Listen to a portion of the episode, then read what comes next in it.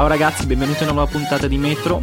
Questa puntata volevamo recuperare un argomento di una delle ultime, quindi parlare di videogiochi, in particolare fare riferimento a Oculus Rift, visto che ultimamente se ne sentono di tutti i colori, no?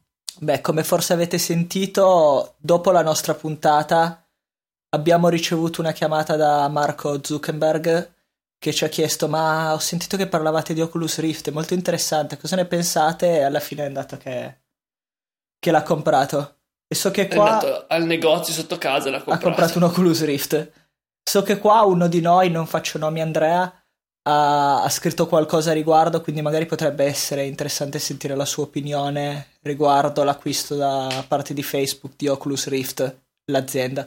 Sì, uh, in realtà quando c'è stato l'annuncio di, uh, dell'acquisto di, di, Oculus RV da, uh, da parte di Facebook, praticamente eh, il cosiddetto popolo del web, ve lo chiamo io, eh, alla romana proprio, eh, è un po' insorto, nel senso che c'è il direttore di, di The Verge, il fondatore di The Verge, Joshua Topolsky, che se n'è uscito con un bellissimo what the fuck, perché proprio cioè, non si capiva che cavolo a caldo, non si capiva che cavolo di senso avesse Facebook eh, che si compra un, diciamo una startup che si occupa di eh, realtà virtuale e mondi immersivi per i videogame per ora.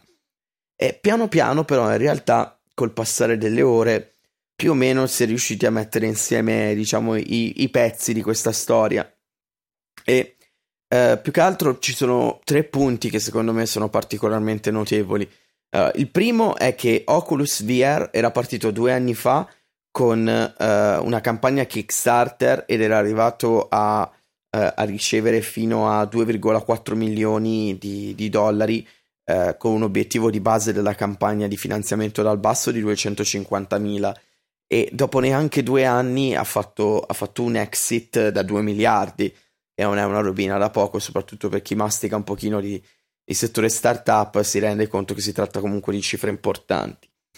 La seconda eh, riguarda un, un, pattern che ormai si è consolidato da parte di Facebook, cioè questo, diciamo, ehm, questo continuare ad acquisire società in settori mh, mm, veramente molto diversi ed è una strategia mh, mm, forse più simile a quella che adotta Google che non a quella che adotti Apple. Apple fa diciamo cherry picking, cioè prende delle piccole aziende che si occupano di cose molto molto specifiche e lo fa in maniera a basso profilo, mentre Google anche lei ha fatto un periodo qualche mese fa in cui continuava a comprare società, eh, se non ricordo male alcune relative alla robotica, altre relative all'intelligenza artificiale, poi c'ha Google X per la ricerca e lo sviluppo e, e tante altre cose. Punto 3 ehm, riguarda l'indipendenza del team che come WhatsApp che è stata acquisita eh, anche lei qualche mese fa è potuta rimanere indipendente ma soprattutto eh, il discorso dello sviluppo di questi servizi in realtà virtuale anche per ambiti diversi da quelli del videogame. Diciamo che, e lo scrivo nell'articolo, eh, stiamo arrivando un po' a quell'idea, mh, mm, diciamo che c'era nei film cyberpunk degli anni 90, eh, del concetto per cui tu ti metti il caschetto per la realtà virtuale e magari ti fai una vacanza o vai a fare shopping e quant'altro eh, in questo, in questo mondo, tra virgolette, virtuale. Eh, si, si tra... Tipo il primo hacker. Com'è? Il primo hacker, quello con Angelina Jolie, per esempio. Sì, poi c'è anche un film che a me piace molto, che mi sta molto a cuore, eh, che è Nirvana, che è uscito nel, eh, nel, nel, negli anni 90 di Gabriele Salvatores, che è stato probabilmente l'unico tentativo italiano di fare un film di fantascienza, al di là del solito eh, uomini, uomini e donne in crisi di mezza età e commedia stupida senza senso. Quindi mh, mm, diciamo che queste so- sono le cose. Zuckerberg probabilmente sta immaginando e-, e, ci sono vari commentatori che dicono che è una scommessa un po' troppo azzardata, altri che dicono che effettivamente si tratta di, una, di un'ottima scelta di lungo termine. Eh, si tratta a tutti gli effetti di reimmaginare quello che potrebbe essere l'internet del futuro, non più come un insieme di hyperlink e quant'altro, ma molto più simile a una, diciamo, uh, delle stanze, delle stanze reali e fisiche con degli scenari che vengono disegnati e veramente una vera e propria alternativa alla realtà. Certo, ovviamente le implicazioni di questa cosa sono mh, pesantissime, eh, sia dal punto di vista sociologico che dal punto di vista di quello che potrebbero essere le devianze possibili. Eh, se gente già si perde nei mondi immersivi di World of Warcraft, non oso immaginare che cosa potrebbe succedere quando il confine tra reale e virtuale dovesse diventare così labile. Detto questo, si tratta anche di poter eh, rendere possibili alcuni servizi, alcune cose che probabilmente eh, sono state, eh, diciamo, patrimonio della fantascienza negli ultimi 10-15 anni. Vorrà dire che la gente si perderà in Farmville. Speriamo di no, e perché devi essere sempre così pessimista? No, non so, io ho avuto questa impressione dopo le recenti acquisizioni di Facebook, che magari poi è solo una paranoia, cioè neanche paranoia, per un'impressione mia, è che Facebook stia cercando di diventare l'internet del futuro, ovvero che cercando di diventare questo grosso conglomerato che fa un po' tutto, quindi dalla comunicazione WhatsApp alla realtà virtuale Oculus Rift diventi l'unico approdo. Stai imitando Google? Sì, però su partendo così su più larga scala, secondo me. Cioè, secondo me è quello l'obiettivo, poi come andrà a finire non lo so. Però secondo me sì, come in effetti anche Google secondo me vuole essere l'internet, adesso sta cercando di fare lo stesso Facebook, però in modo molto più, più aggressivo per essere quello che è. Mi piacerebbe focalizzarmi però su un altro punto. Prima non mi ricordo se tu o Stefano parlavate del fatto che ci sono state delle reazioni pazzesche per questo, per questo acquisto. Addirittura il Joshua Topolsky di turno che fa what the fuck. Addirittura persone che mandavano minacce di morte ai fondatori di Oculus Rift e alle loro famiglie, cose che secondo me sono completamente da fuori di testa. Partendo dal presupposto che soprattutto i backer su Kickstarter un po' si possono arrabbiare per questa acquisizione un po' fino a un certo punto, ma vabbè. Come la vedete voi questa storia del, delle reazioni esageratissime che succedono su internet? Questo è solo l'ennesimo caso. Ogni volta che c'è qualcosa che non eh, va bene, che siano giustificate o meno le crociate che partono per questi motivi. Su Twitter, eh, su Twitter, su internet in particolare, tutto è amplificato. Qualsiasi cosa uno scriva può essere presa in maniera sbagliata e amplificare la, la discussione, di, il flame di turno. Uh, resta il fatto che sembra quasi un po' dovuto che questi personaggi, ad esempio Topolsky, uh, a fronte di una notizia clamorosa come questa, iniziano a buttare giù qualche battuta, scrivono un articolo magari di getto che magari viene interpretato male e viene ripostato da altri 45 siti che uh, danno la notizia in maniera leggermente diversa fino a creare uno scoop, tra virgolette. Uh, basta accendere un attimo il telegiornale a mezzogiorno guardare alcuni telegiornali e vedrai che la notizia della sera prima dell'acquisizione di WhatsApp da parte di Facebook diventa il, uh, il Titanic che affonda a momenti. Perciò io boh, non lo so, non, non credo sia una cosa così uh, tragica come viene sottolineato al punto da scrivere minacce di morte tutto. È un acquisto importante, è un'idea su uno sviluppo, anche perché spero che a questo punto uh, si scelga una direzione per questi Oculus Rift, un qualcosa di uh, più integrato, uno scopo, non un'acquisizione tanto per accumulare capitale, accumulare persone. Poi, boh, vedremo.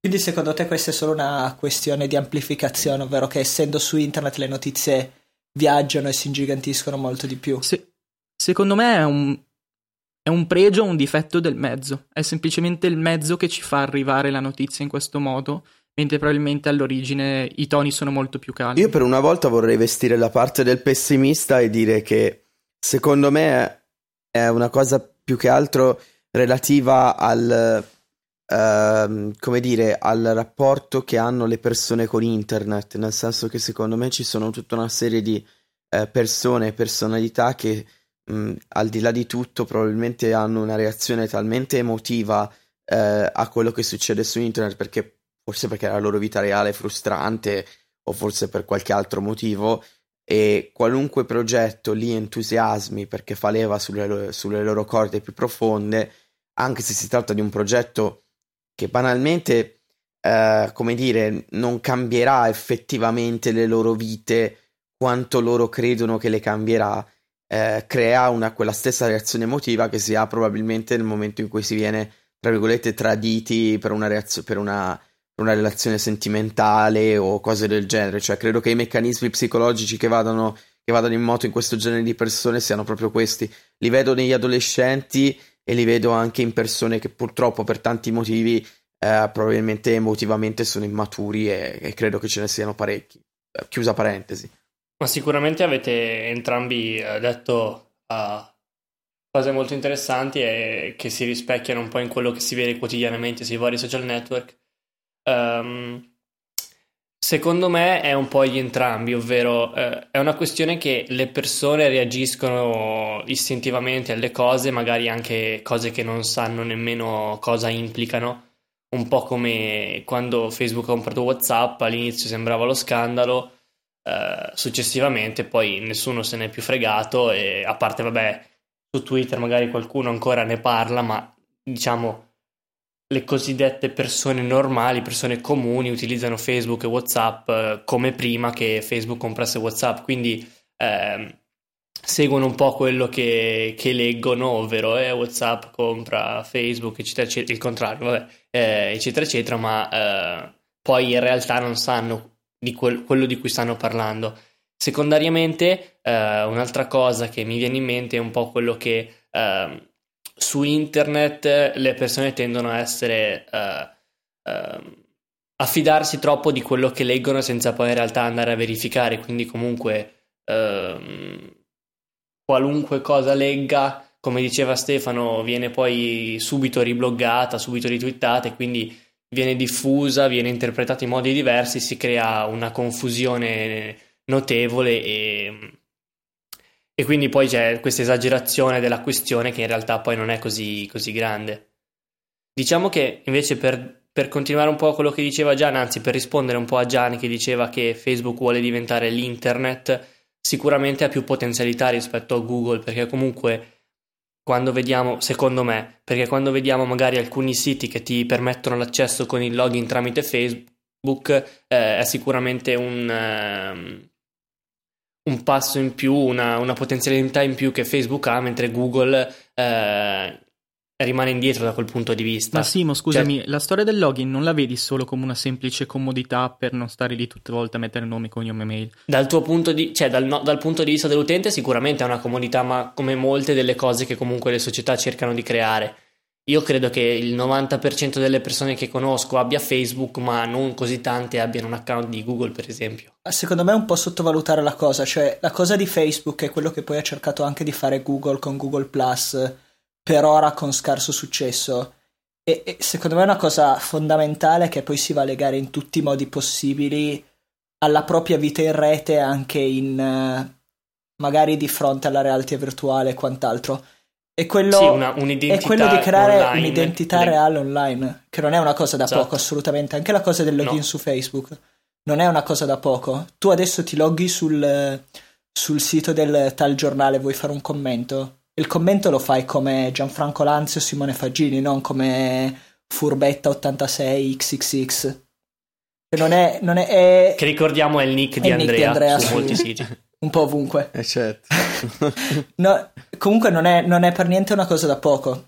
Cioè la cosa, la questione dell'anonimità, del, dell'identità reale, l'anonimato è secondo me è una questione enorme online. Tra l'altro anonimato che secondo me permette reazioni come quelle del, dell'Oculus Rift. Perché secondo me si creano del... non lo so, delle vere e proprie crociate per motivi più o meno giusti, più o meno infantili, proprio in virtù dell'anonimato che internet permette. Cioè non penso che molte delle persone che dietro la tastiera sono dei leoni e si permettono di mandare minacce di morte alla famiglia di Oculus Rift possano fare una cosa del genere poi nella vita reale. Gian, io credo anche l'opposto. Ci sono i personaggi su internet. Io sono convinto che molte persone su internet o sui social network in particolare si trovino a recitare una parte che o si sono costruiti o che si sono visti costruire attorno, per dire questo Topolsky piuttosto che altri grandi della rete. Quando scrivono su Twitter così, eh, sanno che scrivono a 20.000 persone che li seguono su Twitter e si possono permettere certe uscite perché sanno quasi a priori che avranno una certa risposta, fra quelli oh sì, c'hai ragione, assolutamente, sei un grande, come quelli che li stroncano, fanno parlare, è tutta pubblicità, è tutto ah, ma tu sai chi è Joshua Topolsky, quello di The Verge. Perciò penso che non solo l'anonimato spinga a fare certe uscite, certi commenti come trovi quelli appunto nei, nei commenti ai post di The Verge, ma anche il fatto di essere una persona nota, una persona forte, avere l'account verificato, tutte queste cose qua possono permettere a personaggi di fare certe sparate. Ad esempio, Dead Mouse su Twitter che attacca continuamente i suoi colleghi. Vabbè, che poi lui lo fa anche dal vivo e abbiamo visto i risvolti ultimamente. Però, proprio per il fatto di essere volti noti, più o meno, eh, si possono permettere certe sparate. Ma secondo me no, cioè, sinceramente, va bene parlando sempre di Topolsky che lo tiriamo in ballo in continuazione. Cioè, la mia prima reazione quando ho letto Facebook ha comprato Oculus Rift, io ho guardato, ho guardato l'orologio e ho detto, ma è già il primo aprile, what the fuck? Cioè, stiamo scherzando? Beh, secondo me è una reazione normale, è una cosa abbastanza assurda. Una cosa è la reazione così, l'altra cosa è ti, ti brucio la casa perché hai comprato la, la, la, la società che mi piace. Cioè, secondo me stiamo, stiamo, parlando di due livelli diversi. Sì, ma già nella, la reazione era prevedibile. Cioè, se Topolsky ha fatto questa battuta, era perché sapeva comunque in ogni caso che, magari a livello più o meno conscio, ma sapeva che la risposta poteva essere di questo tipo. No, ma d'accordo, ma, le, ma, ma Gian parlava di un'altra cosa, cioè il fatto che in virtù di un acquisto di una realtà distante c'è gente che in virtù del fatto che fa il leone da tastiera si può permettere di mandare le minacce alle famiglie di, queste, di, di questa azienda. Topolsky è un'altra cosa, cioè mettilo, mettilo lato, ho capito che cosa dici tu, ma Gian sta dicendo un'altra cosa. Cioè, un conto è lo stunt pubblicitario del personaggio Joel Topolsky che si può commentare quello che vuole. L'altro è il leone da tastiera, ripeto, che si mette e comincia a mandare minacce di morte. Cioè, so, sono proprio due cose diverse. E secondo me quelli che, che mandano minacce di morte sono dei frustrati. Però vabbè, chiusa parentesi. No, beh, mina- minacce di morte. Minacce di morte è un estremo. No, no, ci no, sono no, state minacce di davvero. morte non è un estremo, è quello Infatti, che è successo. Ci sono state davvero. No, è un estremo, ma per dire, è un estremo come possono essere quelli che fortificano i carri armati e poi vengono sgamati col, col trattore con il carro armato nel garage. No, ti prego, ti prego. Per citare... Ti, pre- ti prego. mi, mi- piacerebbe girare il discorso prima di degenerare. No, no, ma Prima ti prego avete anche citato perché, voi due- perché due se, se il discorso diventa politico è finita. Vai. Prima ave- ave- mi avete citato due film che adesso non mi, mi ricorderesti qual è. Il tuo era Nirvana, quello di Simo non mi ricordo quale fosse, ma vabbè. Hacker era. Hacker. Ok, a me piacerebbe invece citare un bel libro che affronta il tema della realtà virtuale. Non so se avete mai letto Ready Player One, No. che secondo me è un eh, piccolo capolavoro dell'intrattenimento. Pratica, vabbè, vi faccio la, la storia molto breve. Siamo nel futuro non così lontano, tutte le persone vivono collegate, cioè non tutte, però vivono, molte persone vivono collegate a questa realtà virtuale con un caschetto stile Oculus Rift e giocano questo enorme gioco di ruolo come potrebbe essere World of Warcraft in cui esplorano i pianeti, girano e tutto quanto. E all'interno di questo gioco viene inserito un easter egg, una specie di potentissima caccia al tesoro che nessuno è mai riuscito a risolvere e di lì parte tutta la, la storia che è molto bene. In pratica è un omaggio alla fantascienza, al fantasy, agli anni Ottanta. E non so, secondo me un libro del genere, spero che voi lo leggerete perché merita davvero tanto, poi una lettura leggera, molto, molto piacevole. Un libro del genere ha un po' definito quelle che sono non le linee guida, però qual è l'ispirazione, qual è l'aspirazione per la realtà virtuale dei tempi a venire. Anche adesso non mi ricordo Gian, bene in quale ma una intervista. domanda, una domanda sul libro. Vai. Eh, Sì. Ma l'autore era- si firmava G. Casaleggio? No, non Abbiamo credo. detto niente politica, eh. No, non, No, si- no, non era per lui. capire, perché non mi mi ricordo sembra- assolutamente l'autore. Ah, ok, va bene. Scusa, vai avanti. Invece faccio, faccio io una considerazione un, po', un pelino più seria. Questo caschetto, se lo indossavano solamente in casa, come penso facciano le persone normali con l'Oculus Rift, o era più una cosa tipo il libretto che si porta in giro il protagonista di Ur? No, è un caschetto che si indossava in casa collegato anche a dei una specie di tuta con feedback eh, tattili e tutto quanto. Quindi era un'esperienza immersiva a 360 gradi anche dal punto di vista del tatto, dei profumi, dei suoni, della vista, tutto quanto. Una cosa ancora un po' lontana. Comunque quello che volevo dire è che gli sviluppatori di Oculus Rift hanno nominato proprio questo libro e l'autore tra una delle loro ispirazioni per creare l'Oculus Rift. Sono partiti di lì. Quindi non so, ne avevamo già parlato forse un po' con Air, però come a volte la narrativa, che sia film eh, o altro, riesca a influenzare effettivamente il mondo reale e la tecnologia. Come dice Massimo De Santo di Digitalia, uh, che probabilmente ne sa più, sicuramente ne sa più di me di, di fantasy e di, di fantascienza. Molti scrittori nel, negli ultimi anni hanno anticipato o comunque dato una direzione a quello che poi sarebbe diventata tecnologia di uso comune. Viene da pensare, adesso non mi ricordo il nome, ma qualcuno aveva scritto che uh, cento anni dopo ci sarebbero stati dispositivi in grado di connettere tutti e di far parlare tutti in ogni momento. Uh, io penso che uh, possa servire a un certo punto per ispirare chi produce oggetti del, di uso quotidiano legati alla tecnologia, possa dargli una direzione. Po- poi bisogna vedere, perché io ad esempio penso che la voglia di indossare una tuta in casa per giocare a un videogioco mh, mm, non so quante persone l'abbiano veramente. È diverso da tenere in mano un joystick. Tu pensi con la tua testa da non giocatore, forse. La mia testa da non ben... giocatore mi rende, e da pigro, mi rende difficile il fatto di mettermi una tuta, il casco e muovermi tipo Daft Punk in casa per giocare. So, cioè, certe persone non se lo toglierebbero mai la tuta, cioè quello è il punto. Eh, è quello il problema, non è il punto, è il problema.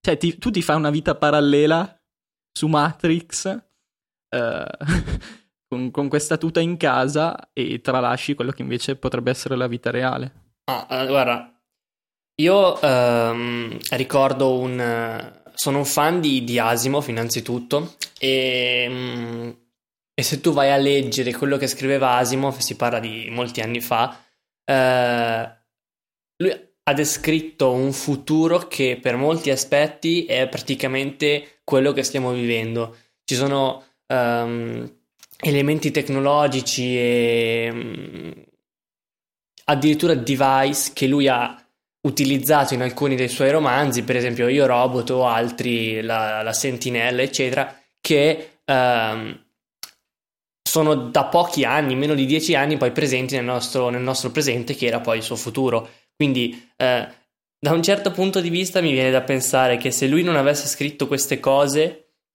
probabilmente non ci sarebbero state queste innovazioni tecnologiche e quindi forse la tecnologia prende anche spunto da quello che sono un po' eh, le narrative, libri e cose simili.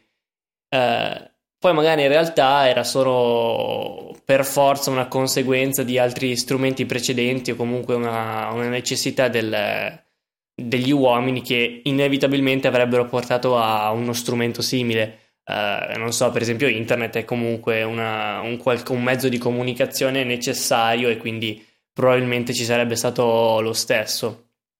Però eh, mi rimane questo Io dubbio. Io credo ecco. che invece il, il mondo della, della, cultura pop abbia influenzato profondamente lo sviluppo, eh, lo sviluppo tecnologico, ma anche della, della, cultura fantascientifica in realtà. Vi faccio un esempio stupido che viene dagli, dagli ultimi giorni. Allora, la NASA finalmente ha ricevuto i soldi che aspettava da tipo 10 anni per sviluppare le nuove tute spaziali con cui gli astronauti non si sentono degli omini Michelin ogni volta che, va- che viaggiano nello spazio e nell'ottica di una, di una, maggior trasparenza, di un maggior coinvolgimento nel pubblico, visto che, eh, come, come, dico sempre, è utilissimo che si rilanci un po' il mito dell'epoca dello spazio, perché l'inizio di una nuova ec- epoca spaziale permetterebbe davvero all'umanità di focalizzarsi sulle cose importanti, ma questi sono, mie, sono i miei deliri. Ehm, praticamente che cosa ha fatto? Ha aperto una consultazione pubblica per eh, scegliere il design delle, delle, nuove tute. Ci sono tre, tre modelli, ce n'è una che sta vincendo in maniera spudorata rispetto alle altre. Eh, Quella tipo Tron. Bravissimo, a parte essere tipo Tron, è estremamente ispirata anche a un altro, a un altro tra l'altro lo hanno anche scritto, eh, a un altro ormai instant classic che è eh, Dead Space, non so se ci avete mai giocato, questo gioco survival eh, horror fantascientifico in cui il protagonista... Devo assolutamente vedere queste tutel. In cui il protagonista ha proprio questo LED luminoso sulla schiena che funge da indicatore, indicatore della salute, che era tra l'altro anche ai tempi quando uscì il gioco, eh, diciamo, una, una, novità, il fatto di integrare eh, gli indicatori del personaggio non, non, in un ad a parte, in un'interfaccia a parte, ma integrare direttamente nel personaggio giocabile. Eh, di esempi in realtà ce ne possono essere veramente tantissimi da uh, Lockheed Martin che insieme al, alla Marina degli Stati Uniti sta sviluppando delle, delle armi laser. Uh, ha ovviamente quei riferimenti a Star Wars e a tanto altro. Uh, ha, veramente ce, ce ne sono ce, ce, ne sono talmente tante che andarle a ripescare diventa, diventa difficile. Ma ve ne faccio un ultimo esempio eh, la DARPA, che è il Dipartimento di Ricerca Avanzata degli Stati Uniti per quanto riguarda eh, diciamo scienza e tecnologia relative al settore militare, che ricordo sempre è il settore che muove avanti insieme all'aerospaziale eh, diciamo il livello della scienza e di tecnologia perché ci mette un sacco di fondi e poi ci sono ovviamente le ricadute civili di cui tutti noi usufruiamo. Pensate a internet che era un stesso progetto da ARPANET che poi è stato convertito all'utilizzo civile ma è nato in, in seno di, di ricerca militare All'orologio sì, digitale. ma tantissime altre cose, il velcro, uh, alcune ricerche fatte a gravità zero sui, uh, su, su, alcune malattie che ci hanno permesso di poterle debellare molto più in fretta e, e tantissime altre cose che, che vengono comunque dal, dal compar- finanziate dal comparto militare e poi hanno una ricaduta civile. Però per dire quanto per esempio Iron Man abbia o Crisis Il videogame abbiano influenzato lo sviluppo del DARPA che adesso da una parte sta sviluppando degli esoscheletri nel 2017 dovremmo vedere eh, i, primi, i, primi, modelli di esoscheletro alimentati eh, elettrici o a, a, a, con un piccolo motore diesel da quello che ho capito. Bisognerà capire un attimo che cosa riescono a trovare per alimentarli che purtroppo non abbiamo il reattore ARC come Iron Man e invece per quanto riguarda Crisis lo sviluppo di materiali che siano ehm, diciamo materiali intelligenti nel senso che la loro costruzione molecolare permette eh, all'impatto con una superficie di cambiare proprio la struttura stessa della superficie e quindi di renderli più resistenti, che è una cosa veramente che sembra uscita dalla fantascienza, ma che in realtà è in fase di sviluppo. Però, non so, um, per quanto riguarda la, la, tuta spaziale, forse mi viene un po' da chiederti, è più innovazione tecnologica che um, verge verso, verso eh, è più innovazione tecnologica che verge verso il, il, il, design o è più il fatto che eh, si tende a mh, mm, disegnare il design e poi a portare le innovazioni tecnologiche in modo da eh, entrare in quel design? Perché da quello che, quello che ho capito eh, adesso stanno scegliendo un po' la come a, a cosa assomiglierà la tuta ecco non tanto uh, cosa comprenderà, eccetera, eccetera? Uh, guarda, penso che dipenda da chi, eh, da chi fa lo sviluppo tecnologico, nel senso che generalmente le agenzie governative o paragovernative non si occupano tantissimo dell'estetica, cioè tendono prima, gli ingegneri tendono prima a disegnare il prodotto, ma dal punto di vista delle funzioni, di quello che deve fare, e poi l'estetica è in secondo conto, perché è chiaro che se non hai la funzionalità, l'estetica è quello che è. Cioè, ricordo per esempio i primi, i primi aeroplani, i cazzo alla guerra, eh, prima li si è fatti funzionali, poi dopo si è cominciati a dipingerli, a farli più aggressivi, anche esteticamente più, più, belli da vedere. Poi, ripeto, c'è chi è appassionato come me aerei e di, e di mezzi tecnologici, quindi quando vede gli F-35 o gli X-47B va, va in estasi.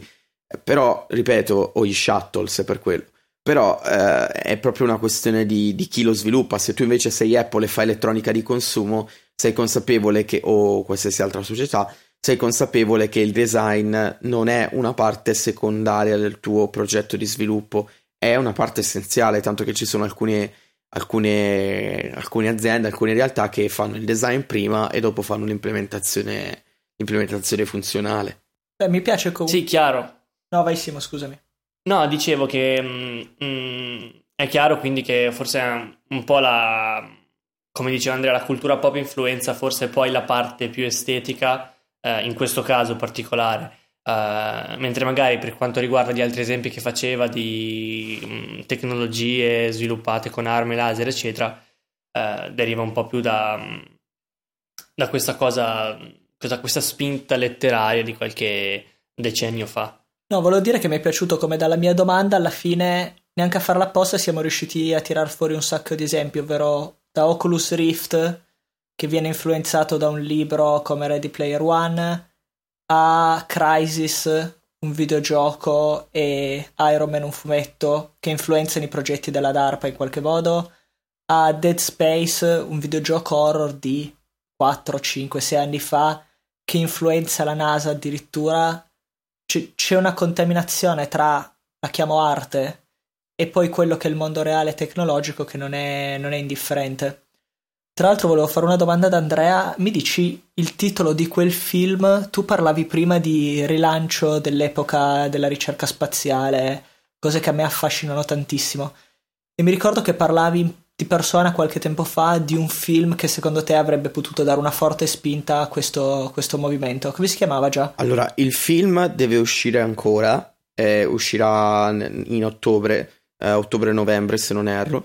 Eh, il regista è Christopher Nolan con uh, Matthew, Matthew Mc, uh, non so come si pronuncia il cognome, quello che ha fatto Matthew McConaughey, okay, che ha fatto True Detective, The Wolf of Wall Street e quant'altro. Eh, C'è un sogno? E no, no, tra l'altro con veramente un cast completamente d'eccezione. E si chiama Interstellar. Eh, io veramente non, non, ho, ho, cioè, non è ancora uscito il trailer, è uscito solo il teaser cioè, già sentire Christopher Nolan che ha fatto la trilogia di Batman, che ha fatto Inception, che ha fatto, eh, che ha fatto Memento, eh, che ha fatto tutta una serie di film che sono veramente anche è, è uno stile di, di, cinema di regia che a me piace molto perché è molto cerebrale. Eh, si vede che ci sono delle profonde elaborazioni eh, astratte e simboliche in quello che fa. Però lui ultimamente ha anche cominciato a in- introdurre un po' nel suo cinema dei personaggi femminili degni di questo nome, perché generalmente lui fa cinema molto focalizzato sui personaggi maschili, e a introdurre un po' di più l'elemento emotivo.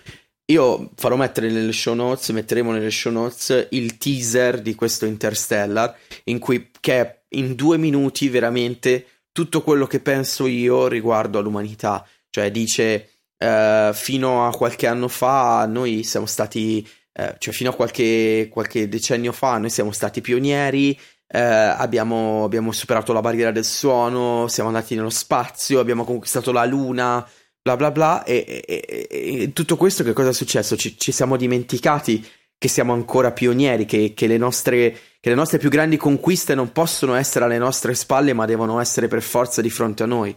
E che il nostro futuro giace nelle stelle sopra di noi. Cioè, se questo film uscirà bene, quanto è la premessa del suo cast, del suo regista, della sceneggiatura dell'idea che ci sta dietro, potrebbe veramente rilanciare quello che è l'ideale della, della, dell'età del, della seconda età dello spazio, che un po' nel, nella concretezza della realtà è stato già portato avanti da Elon Musk con SpaceX, dalla Virgin Galactics e da tante altre che stanno rendendo eh, più eh, cheap, più, meno costoso il viaggio privato nello spazio ma soprattutto perché ci dà la possibilità di immaginare un futuro in cui la Terra, pur essendo stata la nostra culla, non necessariamente diventa la nostra tomba. Oh, ragazzi, sinceramente, dopo questa tirata di Andre che mi sta facendo sognare ad occhi aperti, io chiuderei la puntata perché non, non possiamo salire più in alto. Cioè, restiamo tra le stelle e poi riprendiamo la prossima puntata per quanto mi riguarda. Abbiamo toccato il sublime, vediamo di chiudere nel momento alto della puntata prima di ridiscendere nel, prima di riscendere sulle magliette bagnate come l'altra volta. Tra l'altro volevamo ringraziarvi perché le magliette sono state... Sono andate parecchio bene, siamo a 40 magliette mi pare, una cosa del genere. E... Una quarantina, sì. Ah, cavolo, vorremmo ringraziarvi uno per uno, ma c'è impossibile. Magari lo faremo quando ci vedremo a questa famosa pizzata del, dell'Easy Podcast più avanti. Eh, se si saprà qualcosa lo saprete dai ragazzi di, di Easy Apple. Intanto vi ringraziamo, ci scusiamo per un lieve ritardo nella pubblicazione di questa puntata e vi diamo appuntamento per la prossima. Buona settimana. Ciao. Ciao ciao. Ciao a tutti, ciao ciao. Ciao.